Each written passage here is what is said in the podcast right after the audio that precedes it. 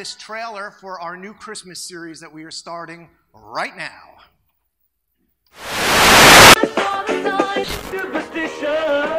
He'd send us signs. Marge is right. The rapture isn't coming. There haven't been any ominous signs. Send me a sign. 31% of us, it turns out, believe in astrology. Smite me! Oh, mighty smiter! Are we alone? Well, It's a sign, Tommy. That most important of Christmas symbols. Just give me a sign. I'm a Sagittarius, which probably tells you way more than you need to know. the omens or signs Signs, okay. I need a sign to let me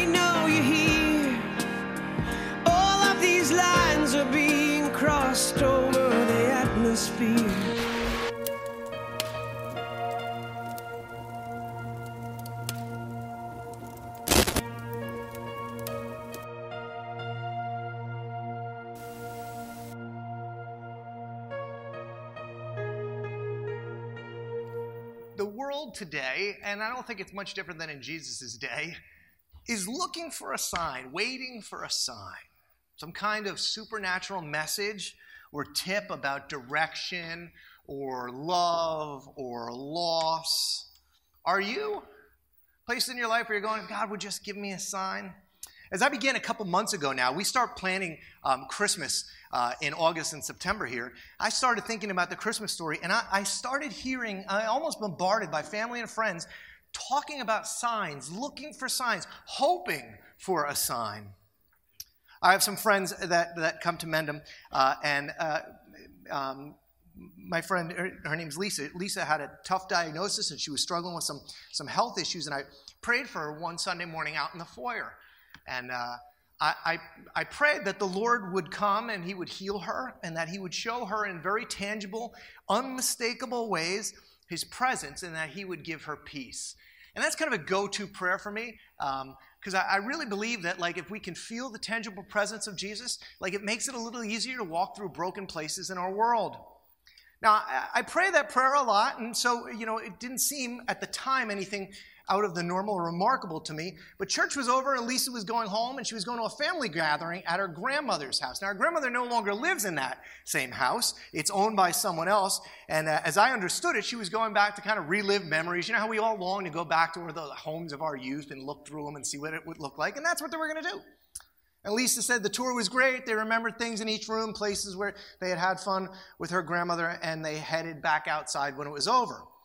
And on the way to the end of the driveway, Lisa had this feeling that she should just turn back one last time and look at the place, um, kind of burn it into her memory. But as she turned back around, it wasn't the house that caught her eye, it was the owner's car. Specifically, actually, not just the owner's car, it was the, the license plate on the uh, car, which basically was staring her straight in the eye. And the license plate read, Lisa, 411. Now, if you're old enough, you remember that 411 was the, in, the number, the telephone number for information.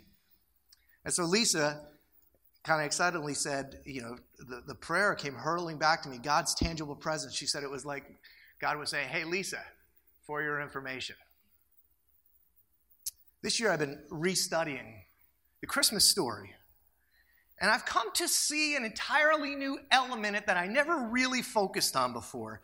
The stories of Jesus' birth in the scriptures, the narratives contained there, actually reference the, what's happening in the Christmas story as signs.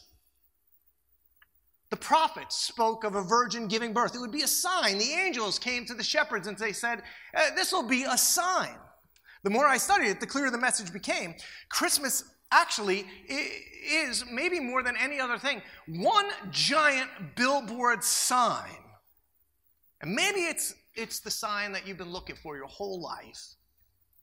Let me show you what I mean. We're going to be studying the signs of Christmas over the next couple of weeks. I'd love, if you have a friend, I guarantee you're going to have a friend this week now that's going to say, I'm just looking for a sign. And you're going to hand them a Christmas Eve invite card. Let me show you what I mean. You know the story, um, many of you. In fact, sometimes because we know we're so familiar with the story, it loses its power. But, but Luke was a first century uh, doctor And Luke wrote one of the four Gospels uh, Matthew, Mark, Luke, and John. And these are the four books in the New Testament where we get most of our information on the life of Jesus. So Luke, he opens his work and he states, I want to tell you why I'm writing this book. He says, this is quoting right of Luke chapter 1 Many have undertaken to draw up an account of the things that have been fulfilled among us, just as they were handed down to us by those who first were eyewitnesses and servants of the word.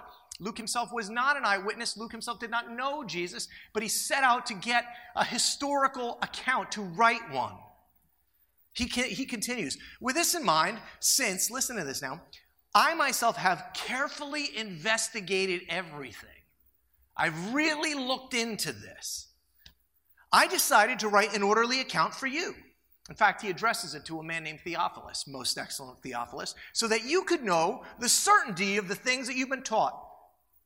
And then Luke begins to tell the story we're familiar with. He says, It came to pass in those days that a decree went out from Caesar Augustus that all of the world should be registered. So everyone went to be registered to his own city. Joseph went up from Galilee out of the city of Nazareth into Judea to the city of David, which is called Bethlehem, because he was of the house and the lineage of David, to be registered with Mary, his betrothed wife, who was with child. I'm not breaking any new ground here. I know that. So it was that while they were there, the days were completed for her to be delivered, and she brought forth her firstborn son and wrapped him in swaddling cloths and laid him in a manger because there was no room for them in the inn. Now, Luke, he just kind of fast forwards the story. That's, that's the story. Next verse, he immediately changes scenes on you. Remember, he's looked into this.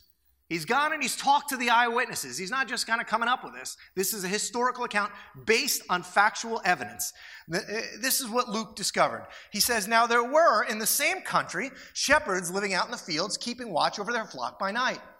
And behold, an angel of the Lord stood before them, and the glory of the Lord shone around them, and they were greatly afraid.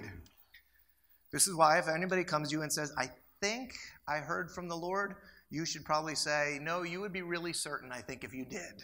Um, then the angel said to them, Don't be afraid. For behold, I bring you good tidings of great joy, which shall be to all people. For there is born to you this day in the city of David a Savior who is Christ the Lord. Okay, most of us know that story. Have you caught this next line? And this will be the sign to you. Looking for a sign. This will be a sign to you. The birth of Jesus is in some way a sign to all of you. Not just the birth of Jesus generically, though, but there is something very specific about the circumstances of Jesus' birth that would be a sign to this specific audience of shepherds. Now you can imagine at that point, if you if I was a shepherd in that field abiding at night, I would not need another sign. An angel of the Lord had appeared to me in the field. The glory of the uh, Lord had shone around me, and I probably need clean underwear, right? I don't need another sign. That was enough for me. They're scared. They're thinking I got it. No more signs. But the angel speaks of one, a specific one, just for them. Here it is. He says, This will be a sign unto you. Here's the sign. You're going to find a babe wrapped in swaddling cloths lying in a manger. Well, that's not all that shocking a sign, really. I mean, if I was a shepherd, I'd be thinking the angels in the field were a better sign than that. I mean, I'd be going, geez, what kind of sign is that? This is a better sign, having the glory of the Lord out in the middle of a dark field. What kind of sign is a baby wrapped in swaddling cloths lying in a manger? And what kind of message are you trying to send to me? See, here's what I've come to believe about this sign. I, am not sure you've ever seen this sign before. I really focused on it until I started working on it. It really is going to blow your mind if you stick with me through it. Here's what this sign is about it's a sign about what God thinks about you. Have you ever wondered what God thinks about you? What does God think about when God thinks about John or Mike or Mary or Doug? I mean, what he thinks about you. Is he pleased with you or is he angry with you? Is he happy with you or disappointed with you? And, and, I guess my premise is that this is a pretty big deal if you think about it. Because what I think God thinks about when he thinks about me it impacts how I live, the choices I make, how well I sleep at night, for example. I mean, after all, if you think about it, every religion is basically tied, underpinned to this concept. The religions all come out of this concept. What does God think about you? And the answer to that question, here's, what I, here's my premise for this morning. The answer to what God thinks about you, that question is given by this sign a baby in swaddling clothes lying in a manger. Now, we hear that and go, huh? But the shepherds completely understood it. See, we've just become so accustomed to the story, right? I don't know if you're like me. Every time somebody reads that story, I feel like I hear Linus reading it you know, with the lisp and all the rest. How many of you guys have a manger set at home? Raise your hand. Right, manger set. We put ours up this week. And see, the problem is because we're so familiar with the Linus reading in our manger set that, that we miss the sign because, because the sign is common and we don't understand it. When we read the, the, the story, for example, why, why, are Mary and Joseph out uh, in a barn, in a sense? Well, because there was no room where? At the inn. Now let's put our thinking caps on and journey with me back to the first century. You are on a long pilgrimage with your nine month pregnant wife, and you are coming to an inn. Now, in your mind, is this like a Best Western thing, right? Like there's a sign, you know, vacancy flashing in the front? Because the reality is there wasn't. But that's, we've just kind of gotten used to that saying there was no room in the inn. That word in, in the Greek, the New Testament is written in Greek and translated into English. That word in, in the Greek, is not the word for a hotel or a boarding house. It's the room, it, it, it, it translates actually just guest room. There was no room in the guest room. And so, what most scholars believe is in the first century, when, when you were on a journey like this, you would have planned it out to stop at certain places along the way, often at the homes of relatives. So, it's likely Joseph is showing up at the home of a relative, and when he gets there, he finds out my guest room is already filled. I don't have any weirdo room to offer you. And so, because the guest room is, is full, what likely happened is they were, they were given the ability to go down to the lower room it's actually the same room for that guest room is the same word that Jesus actually uses later when he tells the disciples to gather in the upper room. These these travelers, Mary and Joseph, were probably offered the lower room, which was, for most of these families, where they kept their animals, down below, oftentimes in a cave. Now, those shepherds, this is really what's fascinating. The shepherds, lots of scholars believe that these shepherds are not merely generic shepherds because the sign doesn't really make sense until you understand what kind of shepherds they likely were on this Judean hillside. They were not generic sheep watchers, they were what was referred to as Levitical or priest shepherds. Now, a Levitical or a priest shepherd had a very specific job. They weren't just tending sheep, they were watching over the temple sheep. If you remember in Jerusalem, there was a sacrificial system, and at Passover time, you were to offer a lamb, a clean lamb, a lamb without blemish, to God for the forgiveness of your sins. These Levitical shepherds, it was their job to watch over the Passover lambs, the sacrificial sheep that were going to be offered in the temple, destined to become Passover lambs.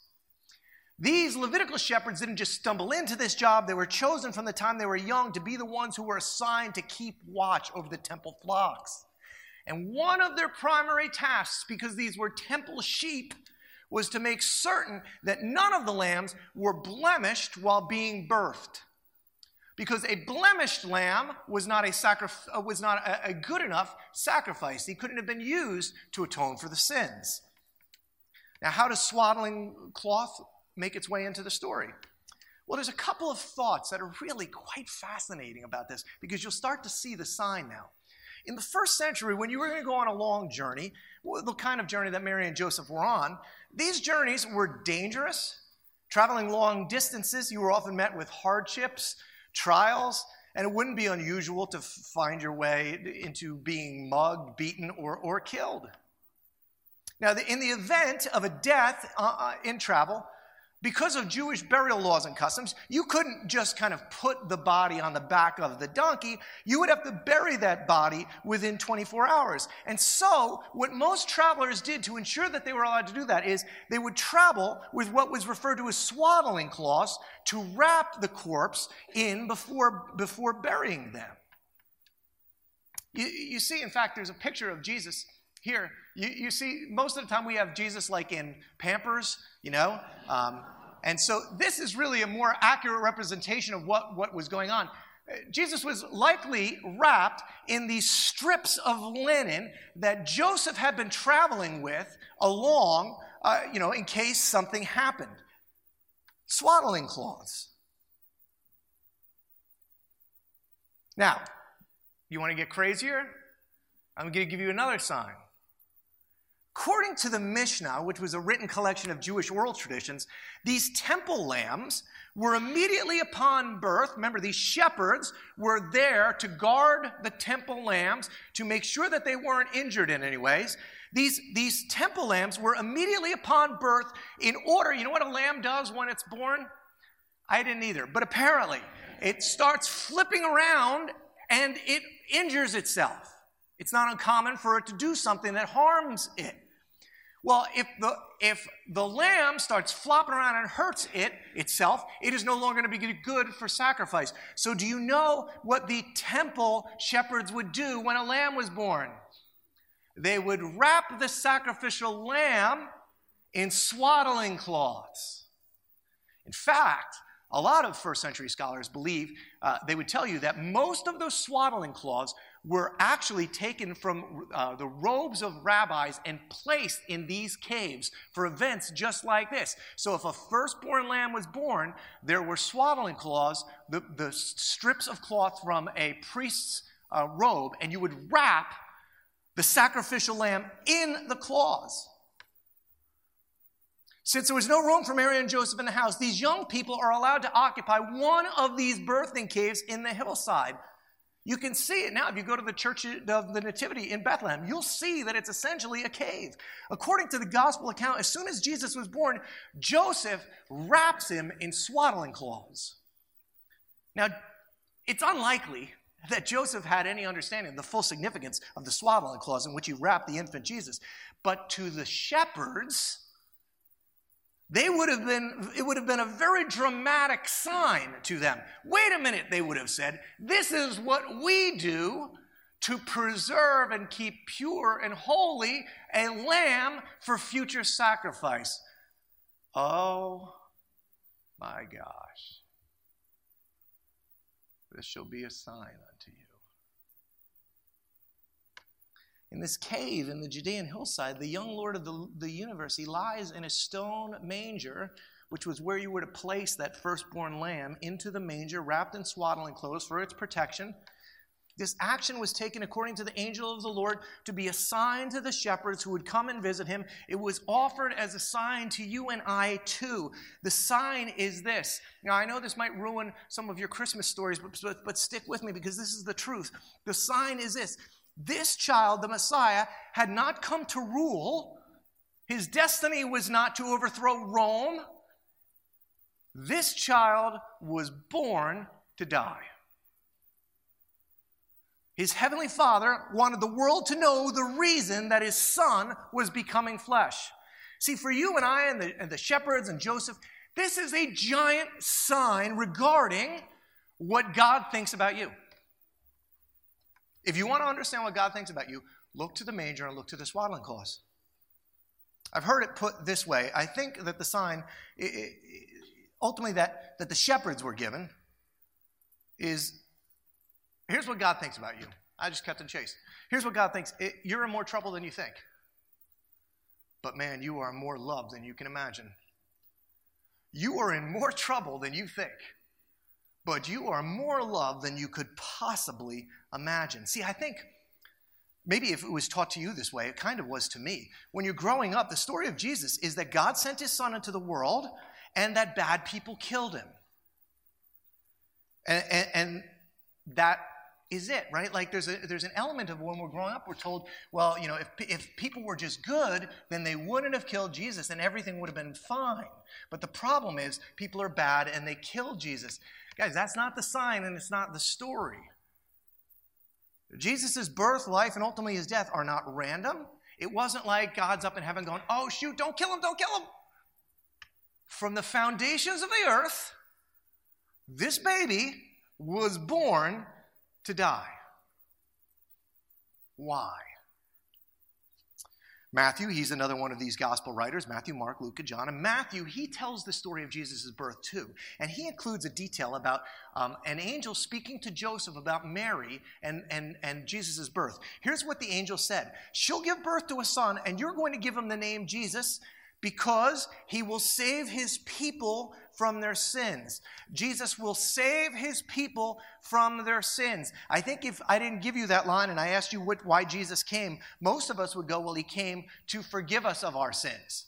And we need to be forgiven of our sins, there's no doubt. And Jesus does forgive people from their sins. But there's something even more powerful in this birth story of Jesus. Jesus does not just forgive sins, Jesus saves us from our sins. And if I need saving, you know what that might mean? It might mean I'm in a little bit more trouble than I think. Because, I mean, being forgiven, I mean, okay, that's good. And, and I've done some bad things, and you're going to forgive me. Well, that's great. But if I need saving, that means I'm in imminent peril of something. I might be in more danger than I think.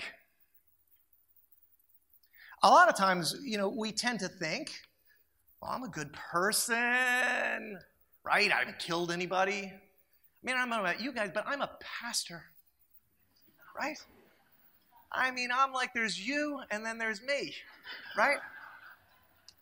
I have a, a brother in law that comes from kind of a different faith background, and, and his claim is he was taught growing up that as long as there was, uh, in his tradition, it's called a priest, but as long as there was a priest or a pastor in the family, he's going to heaven now too.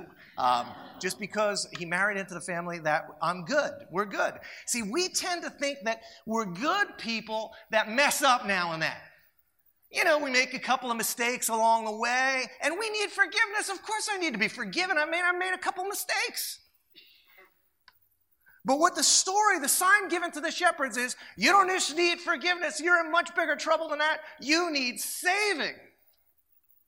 Well, from what? The Apostle Paul, he wrote most of the New Testament. He, he was not originally a believer.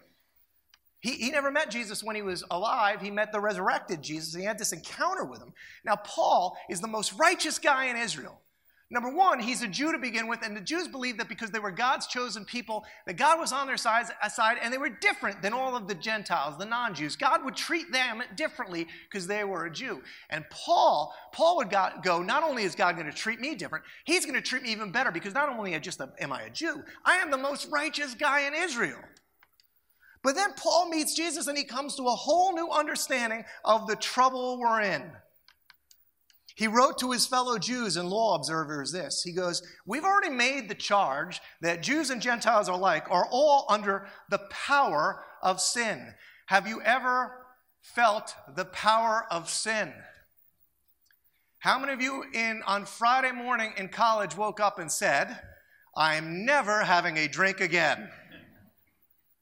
How many of you have woken up in places where you shouldn't have woken up and said, I'm never doing that again?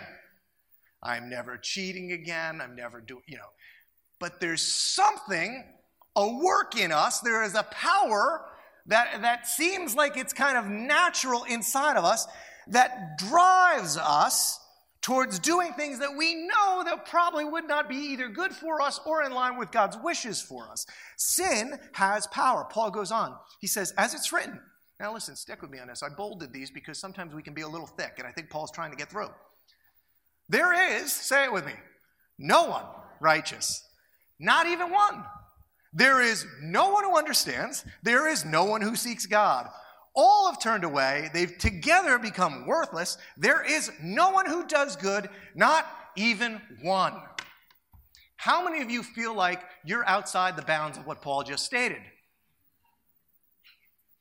He leaves very little room here. I mean, we could go back and recap. No one, not even one, no one, no one, all have, no one, not even one.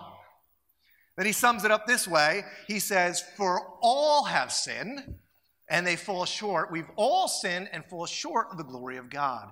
The power of sin is a problem. Not, it's not like we have a little mistake and we need some forgiveness. We are under the power of sin and we need saving. Do you understand the difference? We are in danger. Why? Here's what I want you to know. And some of you know it. You've experienced it and tasted. You know what sin does? Sin kills things. Sin kills things. Paul goes on, he put it this way For the wages of sin is death. The payment of sin, the result of sin, what we get from sin is death. Now we see this, right? We, uh, one part of sin is the nature that we have. We're born into sin, so we are separated from God at birth. But then, because of that nature we have, we continue on in sin. And what Paul is saying is sin is a serious issue. Sin is not just I need forgiving for doing something wrong now and then. What Paul is saying is no, you're in huge trouble. Look, if you live long enough, you know sin kills things. Some of you uh, have had sin kill your marriage. You know, God's design, God's target, his mark for marriage was that we would forsake all others, for better or for worse, leaving all others behind, two would become one. And what happens? Sin creeps in, eyes wander, hearts grow cold, marriages die. See, sin kills things.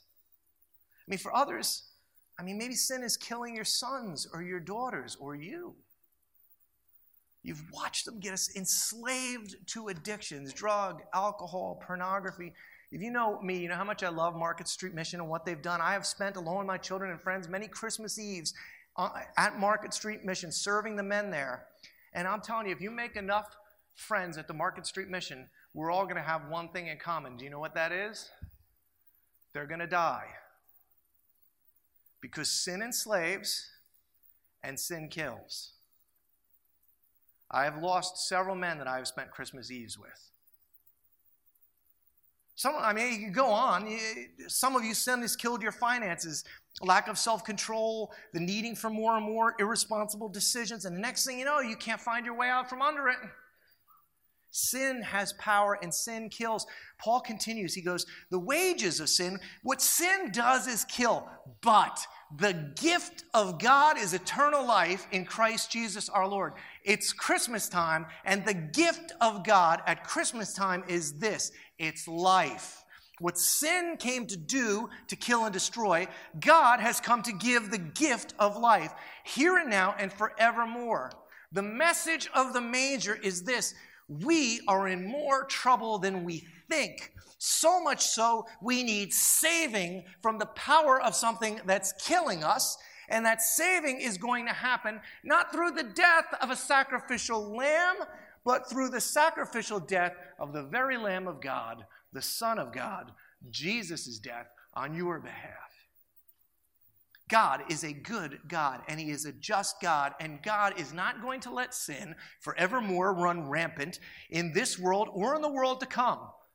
What you and I have done and what we do to each other and even what we do to ourselves, God is a God of justice. He's not going to let sin stand and go unpunished. And since all of us sin, who sins? All of us. All of us are in grave danger of death. The message of the manger is that one has come to take our place, a sacrifice for many. When the authors in the Bible, when they talk about sin, another term that they use for it is often a financial term. When we sin, we not only need forgiveness, but in a sense, when we sin against someone, we need, we need savings. We, we owe a reparation. We need to pay a debt that we create, that we owe. And the story of the manger is that there was one born who, because he was sinless, owes no debt. who was born spotless, blameless, wrapped in the swaddling clothes, without blemish, and who serves as the ultimate sacrifice and payment for our sins. Paul put it this way He says, Jesus, having canceled the charge of our legal indebtedness, which stood against us and condemned us, see, we have a big problem. He has taken it away, nailing it to the cross. The sign given unto us is we owed a debt we could not pay, and he paid a debt that he did not owe. The sign of the manger is we're in more trouble than we can imagine, that our sin issue needs not only forgiving, but saving because it kills and destroys and separates us one from another and from God. It enslaves, it indebts, but this shall be a sign unto you. You are more loved than you could ever know. Here's how Paul signed up, summed up this sign of Christmas. You see, at just the right time, when we were still powerless, Christ died for the ungodly.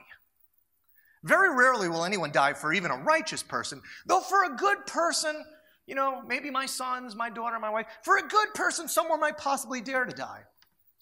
But God demonstrates his love for us in this. How does God demonstrate his love for us? Does he demonstrate it with a message? I mean, couldn't have Jesus, have you ever thought to yourself, why didn't Jesus just come down and gather everybody around? Hey, come here, come here, come here. You guys, come here, come here. You're all forgiven. Now go have fun. Why didn't he do that? Well, number one, there still would have been a debt to be paid, right? There still would be something that we needed to be saved from. But you know, the truth is, Jesus actually did do that. There's a lot of times when he's in the scripture and he's meeting with somebody, what does he say to them at the end of the meeting? He goes, You know what? Your sins are forgiven. And who believed him? No one. No one. How does God demonstrate his love for us ultimately? Does he do it through material blessing, right? A lot of people, most of the world, oh, I know I'm blessed. You know why? God demonstrated his love for me in this. I got a Lexus for Christmas. Did you see the Lexus event that's going on right now? But God demonstrates His love in that I have no problems. I've got plenty of money. I never lose my job. I'm always healthy. That's not how God demonstrates His love for us. God demonstrates his love for us and this. See, you're in more trouble than you know, but you're loved more than you can imagine. While we were still sinners, Christ died for us. God loved the world so much, he sent his only Son, that whoever believes in him shall not perish, but have eternal life, shall be delivered from the power of sin, from the wages of sin, and he did it all while we were still sinners. God loves you so much, He did all this not when you believed, not when you were very good, or you prayed, or you're having a good devotion week, or you went on a missions trip, or you finally got your giving up to like a tithe mark. The sign of the swaddling clothes and the manger is that you and I are in more trouble than we think, but we are more loved than we can imagine because while we were yet sinners, God chose to do this long before you chose Him, He chose you. You know when he did this? You know when he chose you? When you were doing what you did last night that drove you to come to church today.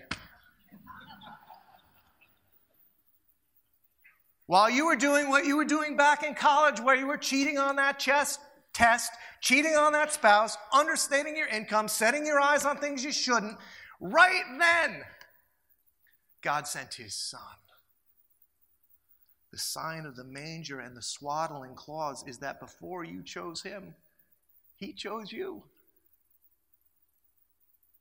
Jesus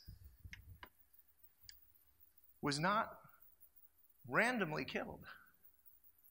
Jesus was sent to die, and the message is clear. We haven't just made a couple of mistakes. We're in bigger trouble than we might have thought, but we are loved more than you could ever imagine because while you were yet a sinner, Christ died for you. But you have to believe. Listen to me now. This gift this forgiveness, this cancellation of debts, it is activated by faith. Faith is what makes it come to life. faith is that grace is the means we are saved, not by works, but not but by grace, unmerited favor. But we activate that gift in our lives through faith and belief and trust. What you believe about what God thinks about you is going to change the way you live. Let me explain to you what I mean. I was trying to think about this. How can I kind of get this across? Well, I can give you two, two things. The other night, my family and I were going to go out. It was uh, Thanksgiving Eve. You know how everybody goes out on Thanksgiving Eve? All the kids? I still think I'm part of that crowd, so I go out on Thanksgiving Eve too and hold on to that. And, uh, and we were heading out, and my brother in law, Chris, was there. And Chris is about six foot five or six and 280 pounds. And I looked at him and I thought, well, we're not going to have any problems out there tonight, are we? Right? Because I'm with him. But so I walked a little different when I walked out. But but you know, I really started to understand it when I thought about when I thought about my wife. Um, see, my wife really loves me. Now you're probably just like me wondering why. Um, oftentimes I, I ponder it. But the fact that she loves me my family even laughs at this. They can't figure it out. Why does this woman love you so much? And see, they know me and they can't figure it out either. My wife loves me so much, and, I don't know why, but, but, but I'm so confident in it that it has changed the way I live. I'm so confident in her love for me, it makes, for example, I am so confident, confident in her love for me, it makes me think I'm a better looking man than I actually am. I really do feel that way. I must not be as bad as what I see looking back in the mirror because this girl likes me. It changes the way it makes me walk with a little bit more of a swagger. I remember when I was in college at Rutgers and the kid across from me was on the football team, and that was kind of a big story because Rutgers, well, Let's not talk about Rutgers football. That's another issue. But he was on the football team, and uh, he was in the hallway, and I was in the hallway. And Joan was coming to visit, and here comes Joan walking down the hall, and here comes this beautiful blonde girl coming to hang out with me. And I just remember the kid that was looking across the hall, uh, the kid, the football player. He looked at Joan, and then he looked at me and said, "Oh dear God!" And he went back in his room. And while that hurt for a moment, it did make me walk with a little bit more swagger around school. Do you see the attractive girl that likes me? I must be worth something. Because I was so sure of how, how she loved me, it changed what I thought about myself. See, I was so sure about how much she loved me, it changed the way I, I, walked through school. You know, I had that, who's the fighter? You know, the, uh, the Ultimate Fighter guy that's got the thing? it changed the way I walked. What's his name? Somebody? McGregor. I had the McGregor walk ro- rolling through. See, I was so sure and am so sure about how she loves me. I, I don't worry that she's going to leave. I, I don't worry that she's going to be disappointed and find another. See, the message of the manger is that, geez, we're in a lot of trouble. But gosh, if you understood how loved you were, it would change your whole life. What if you believed and had faith and trusted that God loved you this much that he sent his son, not randomly, it's not like things went bad and he got crucified. He sent his son, born to die for you. See, I walked around like McGregor because the girl was cute. What's it look like to walk around believing God loves me, chose me? That's the signs of the manger. And the signs of the manger culminate and point to the cross. Now, I know it's Christmas, and I know this is an unpleasant picture. But this, guys, this is the sign. We are in more trouble and more danger than we thought. Sin kills, it steals, it destroys. But this is how much you are loved.